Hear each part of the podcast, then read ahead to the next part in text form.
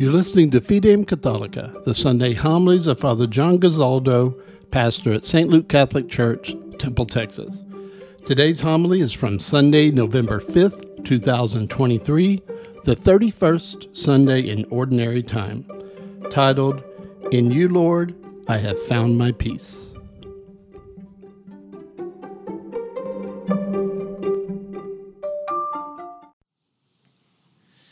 In about 35 or 40 minutes, many of you, many of us will do probably the most amazing thing that a Christian can do, and that's receive Jesus in the Eucharist.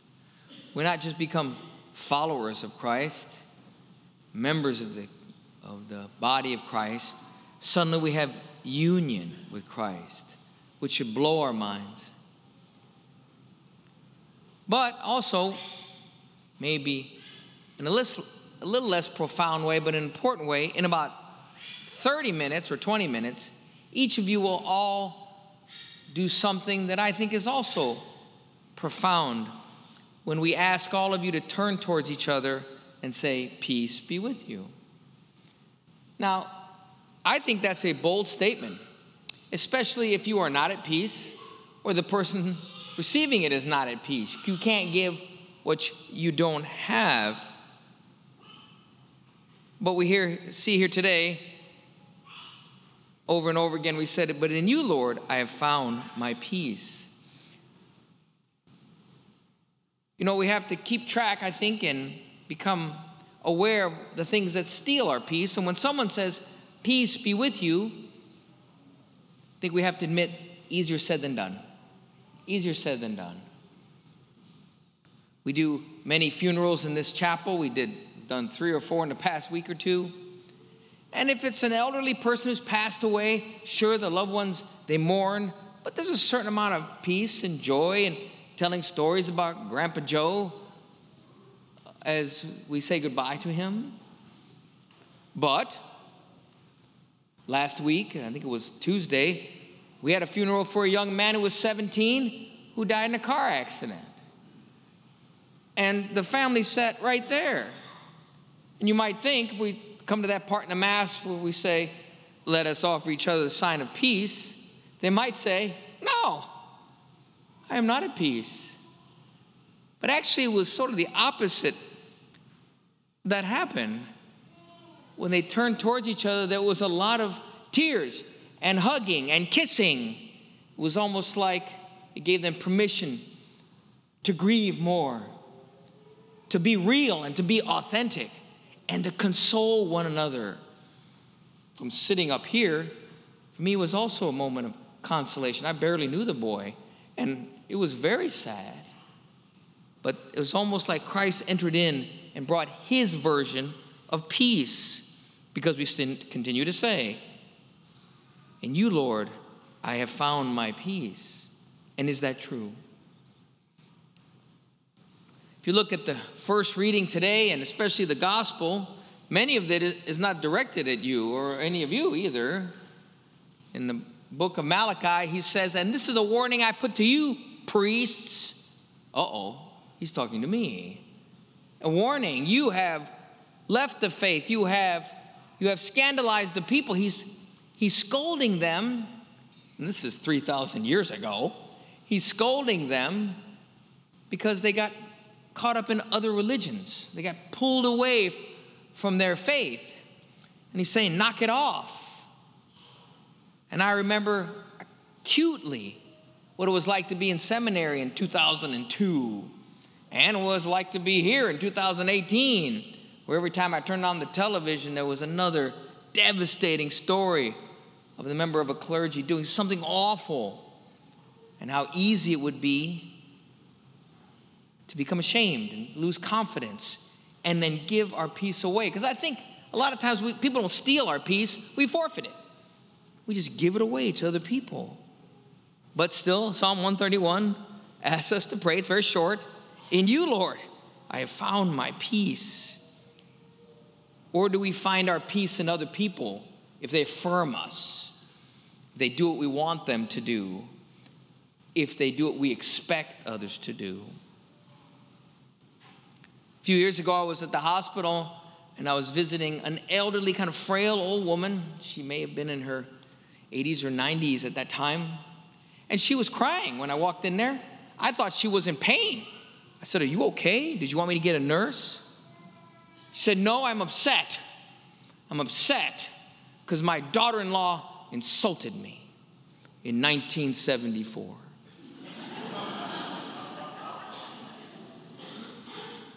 So we talked for on that particular one. I had to get the main chaplain because whatever was said in 1974 had stolen her peace or she gave it away. Either way, it was eating her up. Still, 50 years later, 49, whatever it is, was still eating her up. In many ways, she kind of forfeited that, and that took some time to process what had happened. But it reminds all of us who do we let live rent free in our brains? Who do we let float around in there? Little Bobby Mahoney from the third grade. Sometimes those wounds are real. And we have to go there and unpack them and process them because they can steal our peace. People who say, people who believe, in you, Lord, I have found my peace. Also, a few years ago, I had a chance to work, do some ministry at uh, a mental health facility. I was kind of, kind of, kind of trep, trepidatious about it, but I actually really enjoyed it. Sometimes people who have some kind of mental disability, which is a real disability, sometimes they can be a lot of fun. Sometimes they're a lot of fun. But there was one man there who was walking around cleaning, helping out, you know, putting things away. Got to know him. But he was one of them. I knew it because he had the orange, orange jumpers on. He was one of them. And after a few days there, I got the courage up to ask him. I said, You know, I'm not, you know, trained in psychology, but you seem normal. What are you doing here? What got you here? And then he shared about how he had a lot of money and he lost all his money on the stock market. He had a seat in the stock market, and all his clients lost all their money. And so he tried to take his life, swallowed a bunch of pills. To his wife and his children, found him, brought him there, and there he is. And I don't think that's much different from Judas. Judas was starting to lose his patience with Jesus. He was becoming envious of Jesus and the other apostles, starting to get aggravated. He was giving away his peace, and he thought for sure 30 pieces of silver, that'll restore my peace. All it did was continue to poison him, continue to open him up to jealousy and envy, and it literally ate him alive. You know, because as Christians, we realize, especially in the scriptures, Jesus' very existence, sometimes people got agitated, got aggravated, lost their peace. We hear the demon saying in one of the one of the stories there, Legion looking at Jesus, the demon, saying, What are you doing here?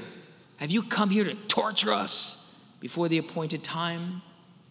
Jesus' very presence tortured them. But Jesus' very presence, miracles, teachings, took the peace of the Pharisees, the scribes, and the Sadducees. The more Jesus became popular, the more agitated they became. And not just envy, jealous, it turned to murderous. Jesus wasn't stealing their peace, they were giving it away. They were giving it away. Maybe on a low, smaller scale, we can ask each other, ask ourselves this week, what keeps us up at night? Sometimes there's serious things going on. Sometimes you have sick loved ones. We kind of minute to minute touch and go. Sometimes what keeps us up at night is because our team lost yesterday or somebody lost the remote. I've seen old religious houses go into frantic because the internet was down or the cable wasn't working right. These are the things, what keeps us up at night? What do we allow to steal our peace? If we're going to say five or six times, In you, Lord, I have found my peace. But as Christians, especially as Catholics, we can always look to our Blessed Mother the greatest Christian. Jesus is not a Christian, Jesus is God. We worship him, we sacrifice in his name. However, as a follower of Christ, remember she was the best, she was the closest. And how does she teach us not to lose our peace? So, yesterday, I threw in my old DVD of The Passion of Christ to see if I could pick out some, some certain scenes I was going to use or try to use at Keese's. But anybody who's ever seen The Passion of the Christ knows or probably has their favorite scene, a most powerful scene. And there's some scenes in there that you can't unsee. The scourging scene, it's 13 minutes long. You can't unsee that. But most profound for me anyway yesterday was almost the second to last. The very last scene is Jesus' resurrection.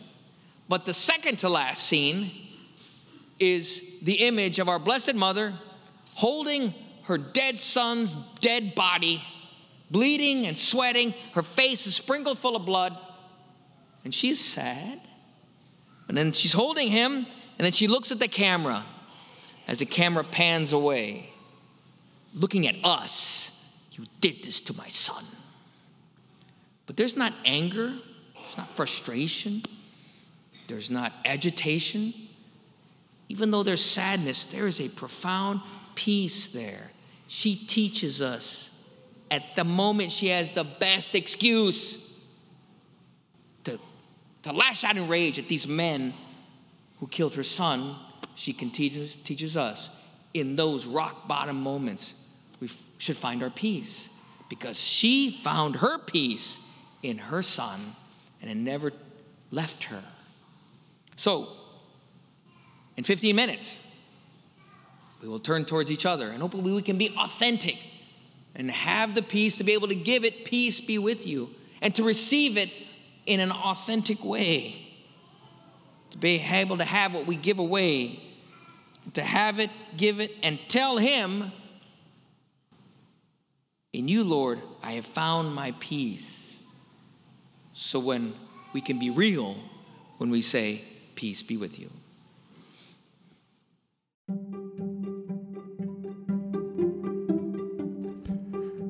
You've been listening to Fidem Catholica, the Sunday homilies of Father John Gazaldo, pastor at St. Luke Catholic Church, Temple, Texas. Be sure to subscribe to this podcast so that you can be made aware when new episodes are released.